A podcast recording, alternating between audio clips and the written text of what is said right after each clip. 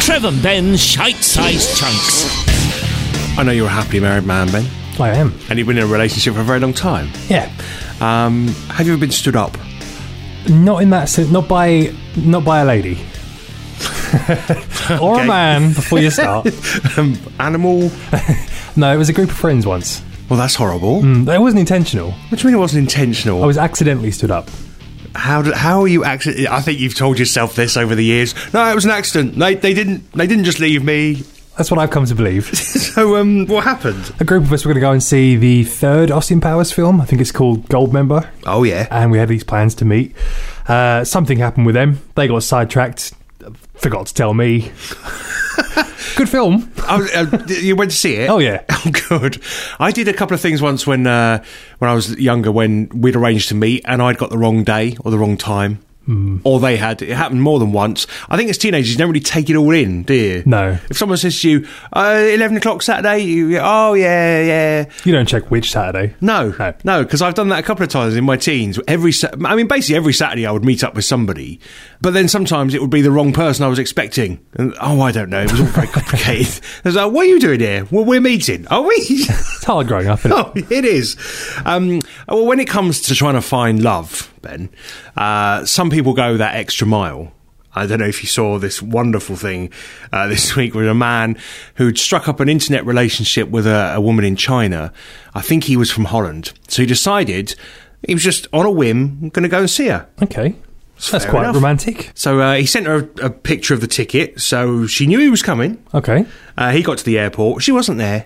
She wasn't there. But he thought, well, maybe she's running a bit late. You know, so he waited a little while. Now, what would be the appropriate amount of time to wait? I think. I think after three hours, you've, Three hours. you've got to start wondering if if you've been stood up. Okay, three hours because that's quite a long time, isn't it? Well, if they weren't meeting at an airport, that window would be a lot smaller. But things can go wrong at airports. Mm-hmm. People can get delayed. We waited ten days. Ten days. Ten days. She didn't turn up. She weren't having any of it.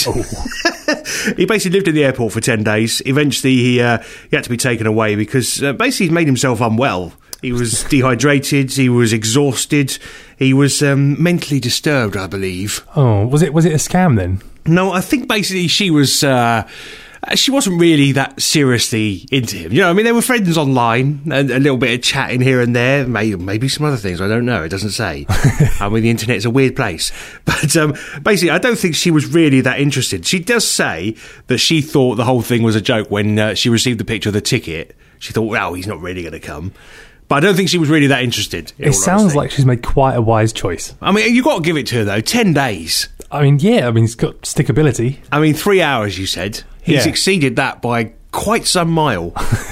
so have you been made to wait for, for a very long time by someone you are expecting? Yes, Not, not being stood up. though that that's happened. I was I was hoping she was coming. It was my my, my now wife. Yeah. At the time before we were married, uh, I was on holiday in America, and she was supposed to be flying out to join me. Right, yeah. Uh, and you know, I was watching the board. Yeah. No flight arrived. About half an hour went by. I'm standing at the arrival gate waiting. Everyone else is gone. Oh, long gone. He's still ha- holding a little placard No. with a name on. No, I was hoping I'd recognise her. Okay. But um, it must it must have been approaching the two hour mark. Yeah. By the time she eventually came through, what had happened? what had happened was um, she had been flagged as a security risk, Uh, really? an international security risk. wow, oh, she didn't have the old rubber glove treatment, did she? no, fortunately not. um, what happened was uh, they'd they'd seen my wife with her uh, ponytail and little pink trilby ha- traveller's hat coming through the gates. Well, that would that would be frightening. and they, they thought, oh, terrorist. so, so she had been pulled into some side room for about 90 minutes and interrogated, saying, well, why are you flying to the United States on your own? Oh, meeting people, are you? Oh, very suspicious. Wow. Oh. Yeah, and they gave her the, the right third degree and eventually decided that she wasn't, you know, a, a wanted terrorist or a fugitive and let her through the gates. I remember once talking to some friends when I was in America, and uh, they had another group of friends who were over there for a wedding. So we all met up and we are all mingling. And uh, one of the girls, uh, she's she's British, but her family from India originally, and she said when she came over for the wedding, because of the way she looked, they really, really laid it on thick with her and said, "Well, why are you coming?" She said, "Well, I'm coming for a wedding." They went, "Oh."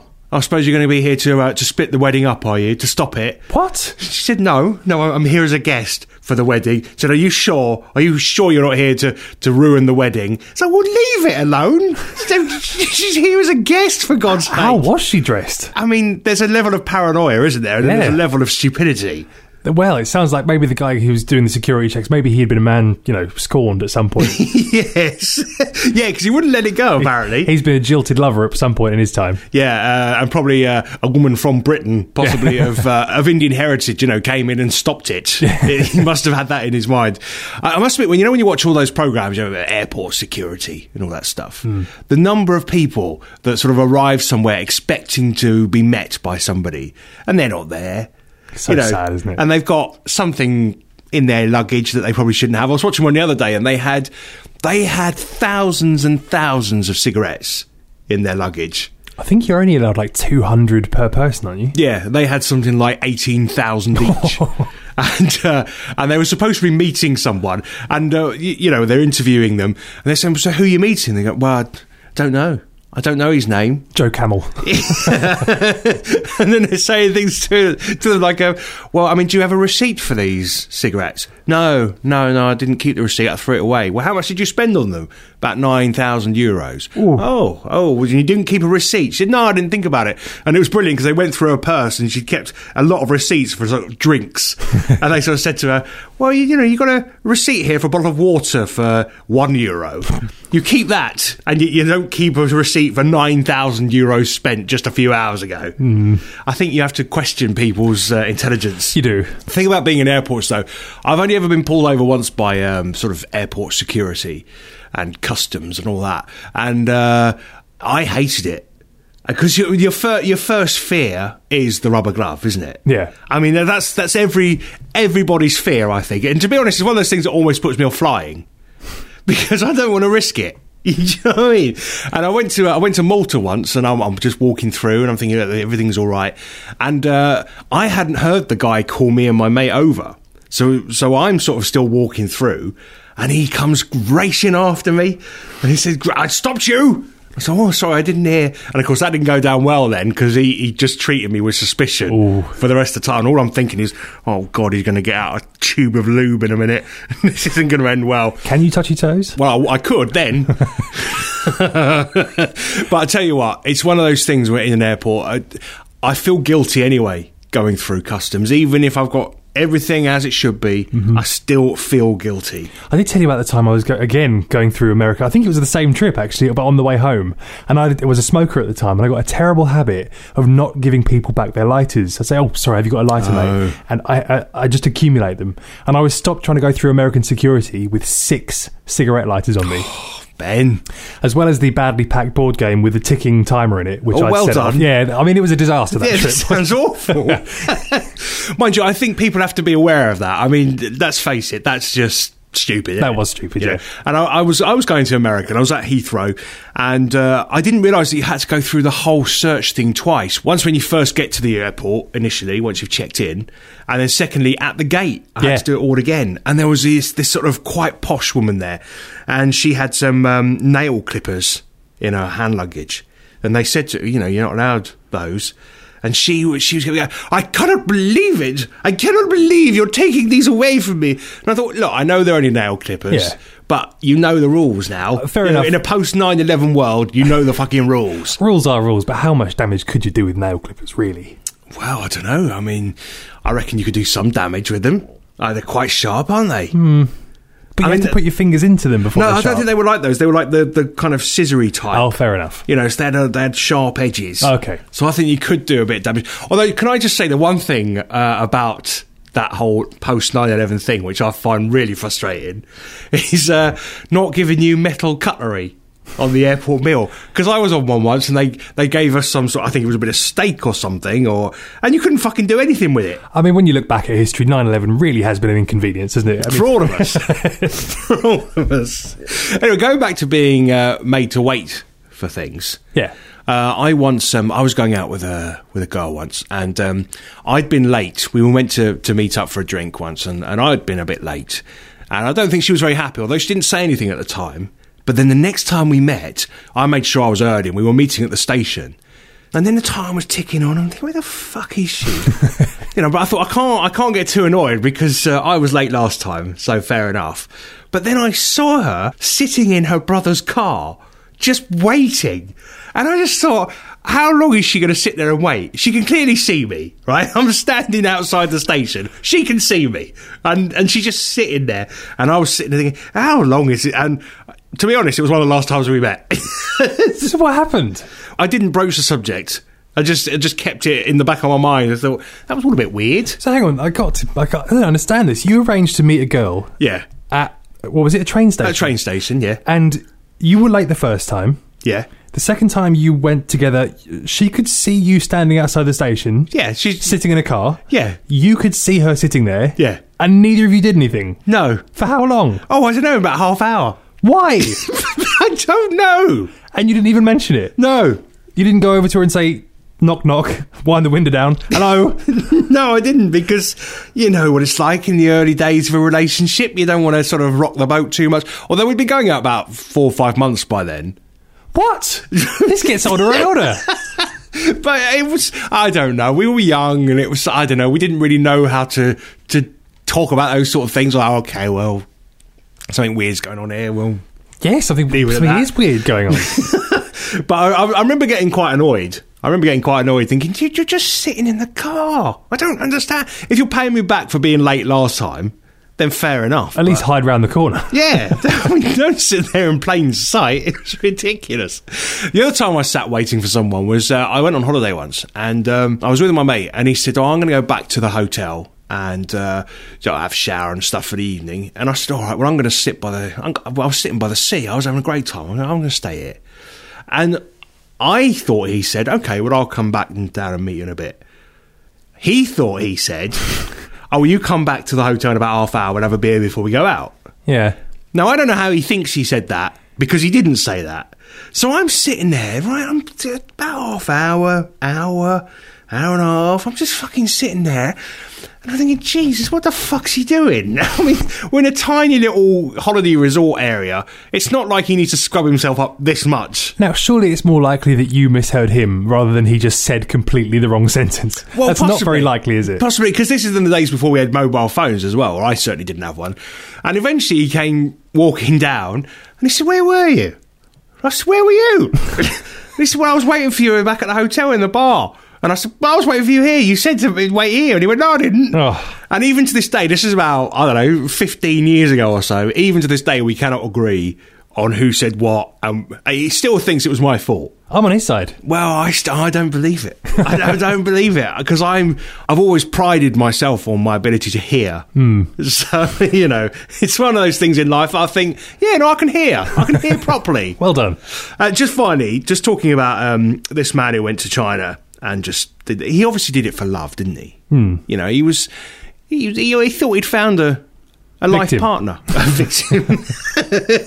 um, what's the weirdest thing that you might have done for love for your yeah, for your lady, or to prove your love, or to show your love? You put me on the spot now. Long, long I silence. don't know. I, I'm I'm not one of those people who do the big, big, big romantic gestures like I don't know, write a message in the sand and huge letters or anything. I don't know. No, not even big, big piles of shit. No, I've seen this right. People have have done huge bits of writing in uh, in animal feces.